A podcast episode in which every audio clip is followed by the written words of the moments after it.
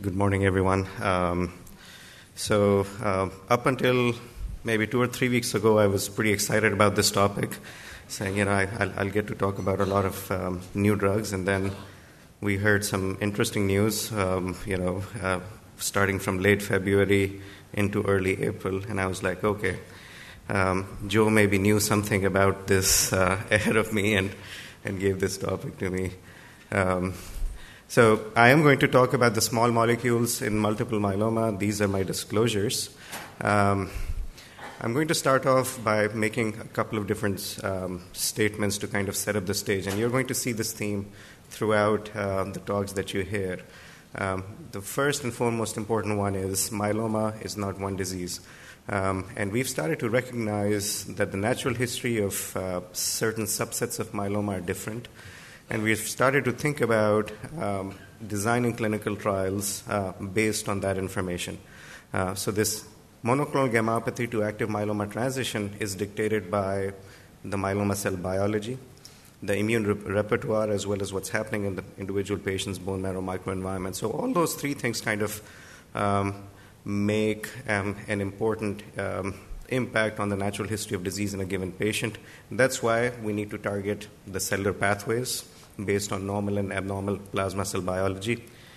Think about how can we uh, modulate the bone marrow microenvironment as well as the immune dysregulation uh, in a given myeloma patient. And, and, that's, that's where you're going to be hearing about a lot of different strategies when it comes to small molecules and um, immuno, um, immunotherapy strategies. Uh, and why is that important? Uh, from a myeloma biology perspective, this is a very old slide, one of the most um, utilized uh, figures um, that, that we use to explain myeloma cell biology. Uh, that even in a given patient, you have many different myeloma clones at the time of diagnosis. And if we are utilizing one mechanism of action to treat those patients, uh, we may be able to control one clone, but at the time of relapse, another clone emerges. And there is this clonal evolution and tiding concept, which helps us, uh, uh, you know, uh, think of this more conceptually. Um, and so, co- combination chemotherapy is extremely important if we are going to have long-term disease control for myeloma. So this particular talk will cover data on venetoclax, which is a BCL2 inhibitor, and Selinexor exportin-1 or XPO1 inhibitor. Um, and I'll share some of the challenges we have with each of these molecules, as well as some of the other molecules I'm just going to enlist that, that we should be watching out for. So, you know, BCL2 inhibition, um, BCL2 is an anti-apoptotic um, um, uh, intermediary within the mitochondria um, which influences um, a cell's ability to either undergo cell death under duress uh, or survive. And venetoclax is a BCL2 inhibitor. Um, the early data that we um, uh, heard about venetoclax activity in myeloma specifically, you're probably already familiar with the CLL data and will probably hear more about it um, uh, was uh, from Shaji Kumar um, when he presented the data with relapse refractory multiple myeloma, specifically in the translocation 1114 patients. So, when um, these investigators embarked on this clinical trial, they started to observe translocation 1114 patients having a favorable response. Um, this may f- feel like a busy slide, but if you look at uh, the left panel looking at overall response rate, um, you'll recognize um, that um, in the 66 patients, the overall response rate was 21%, but specifically in translocation 11 14 patients, um, the single agent activity was about 40%.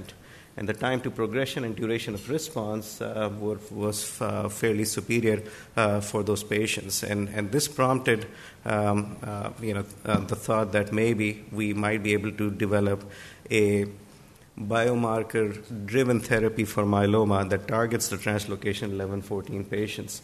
And then the investigators also looked at this uh, from a gene expression perspective um, on the plasma cells as well as the peripheral blood mononuclear cells, and, and found out that patients who have a high BCL2 to BCL2 L1 ratio, so that's, that's another um, um, intermediary uh, molecule within the um, caspase death pathway, um, that patients who have the high um, uh, ratio actually are the ones who have the best response within that subgroup. So I mean, the story was trying, you know, was coming together that you know we actually uh, not just have uh, a molecular subgroup um, that identifies uh, with a specific uh, small molecule, but you actually have an assay that you can utilize to predict okay, this patient is going to respond to this therapy uh, versus this patient who will likely not respond.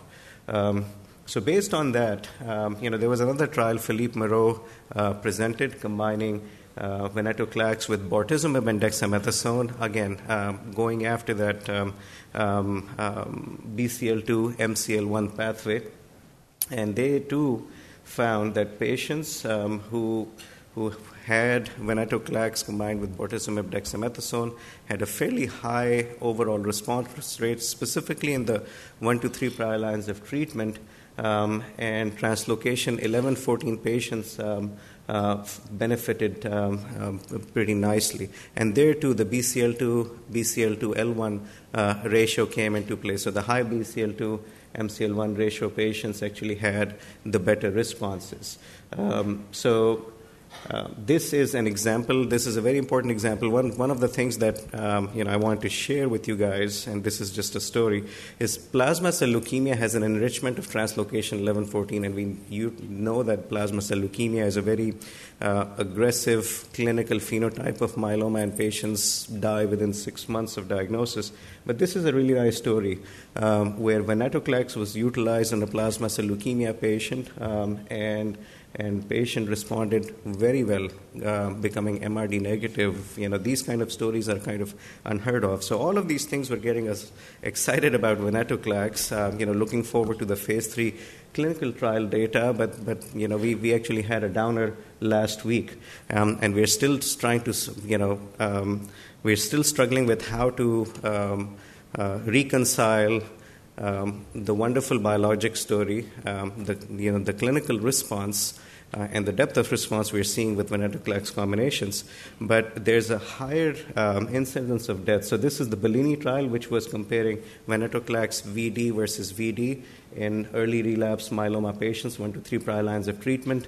Um, if you look on the left side, it's a very busy slide. You have this data in your, um, in your packet. Uh, you'll see that the median PFS uh, on the experimental arm is twice um, as, as high as the standard of care arm. Um, the response rates are higher. Um, there seemingly isn't a lot of difference in, in the specific um, uh, SAEs, serious adverse events, grade three or five, uh, three, you know, three to four. Uh, but the number of patients who died on the study, um, you know, that, that's the figure on the right, the Kaplan-Meier curve you're seeing. Um, the red one is the placebo arm. The blue one is the venetoclax uh, bortezomib dexamethasone arm. Um, so, you know, we, we're waiting for more data uh, to try to understand why this happened um, and whether there is still, um, um, you know, hope for, for this drug. My feeling is that um, the 737 MAX will fly again. So uh, we just need to figure out, figure out what really happened here. So, is it active in myeloma? Yes. You know, which myeloma subset benefits? We just don't know. You know, is it just translocation 1114? Is it um, the BCL2 BCL2L1 ratio high patients? Um, you know, no cardiac history. Is there a specific thing in the cardiac history that led to some of those cardiac uh, deaths? Role of prophylactic antibiotics or IVIG if infections are, are an issue. So, you know, we'll, we'll get to learn more about that um, over the coming months. Um, the next pathway is the exportin 1 pathway. Exportin 1 is a, is a protein on the nuclear surface, it's a nuclear export, export um, uh, uh, uh, pore complex protein, and it helps facilitate the movement of different proteins, such as you know, the tumor suppressor protein P53 uh, and others, in and out of um, uh, the nucleus. Um, so the hypothesis here was if you block exportin 1, you're essentially trying to reverse or enrich, you know, those tumor suppressor genes inside the nucleus and thus, um, you know, killing the cancer cell. Um, so selinexor is the first-in-class drug. Uh, the initial phase one data that we saw was in, in a combined study looking at multiple myeloma as well as Waldenstrom's, um, where there was certainly clinical activity um, of selinexor, you know, with or without dexamethasone.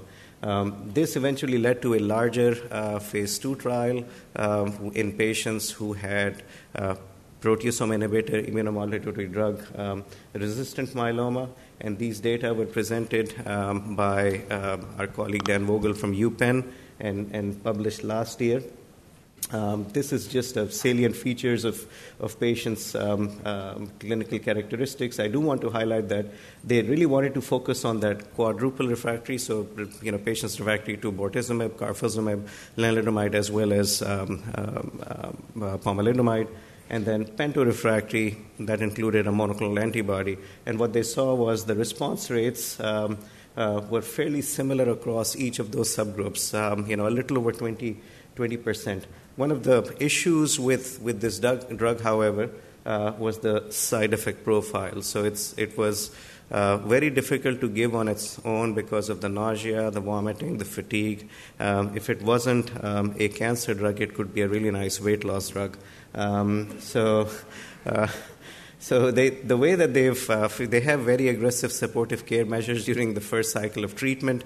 Um, so if patients are going to have symptoms, it's usually in the first cycle, and, and you kind of manage them appropriately and get them through. And there, there's a GI tolerance eventually uh, to some of those side effects. Out of the cytopenias, the, you know, thrombocytopenia is probably more pronounced um, uh, side effect uh, observed. So um, you know um, you've probably heard the news from the FDA. Um, you know, there was an ODAC hearing late February on the phase two data um, that was going to lead to accelerated approval, followed by a readout of the early phase relapse study combined with bortezomib dexamethasone.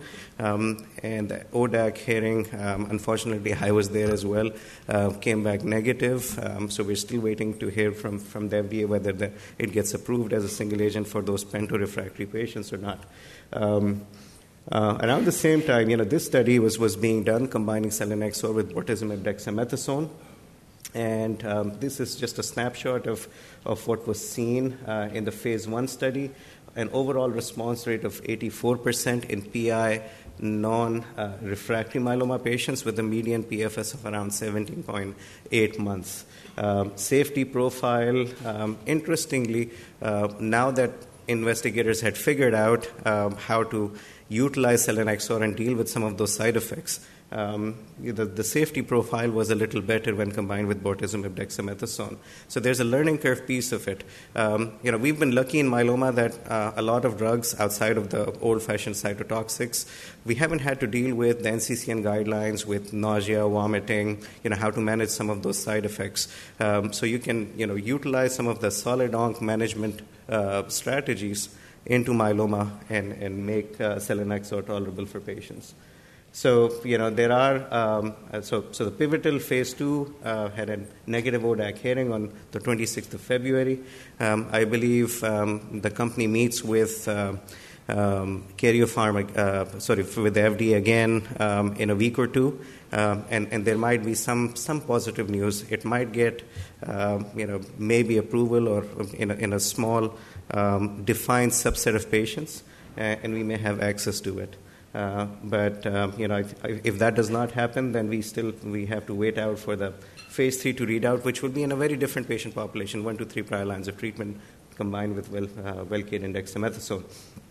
So, um, you know, my original plan on giving this talk was was to talk about what's what's you know what's to come down the road, and there are a lot of small molecules. You know, they're listed here. Um, we've got the CELMoDs, MCL1 inhibitors, bromodomain inhibitors, um, you know, or, or, or, PROTACs. You know, they, they, they have several different names, uh, but uh, essentially targeting proteolysis um, uh, within the cell, MDM2 inhibitors, um, and then some of the uh, next generation proteasome inhibitors like marizomib or oprozomib. The story isn't dead with them. Um, so um, that's about it. Um, I would end my talk here, just acknowledging my team, and hand it over back to Joe. Thank you.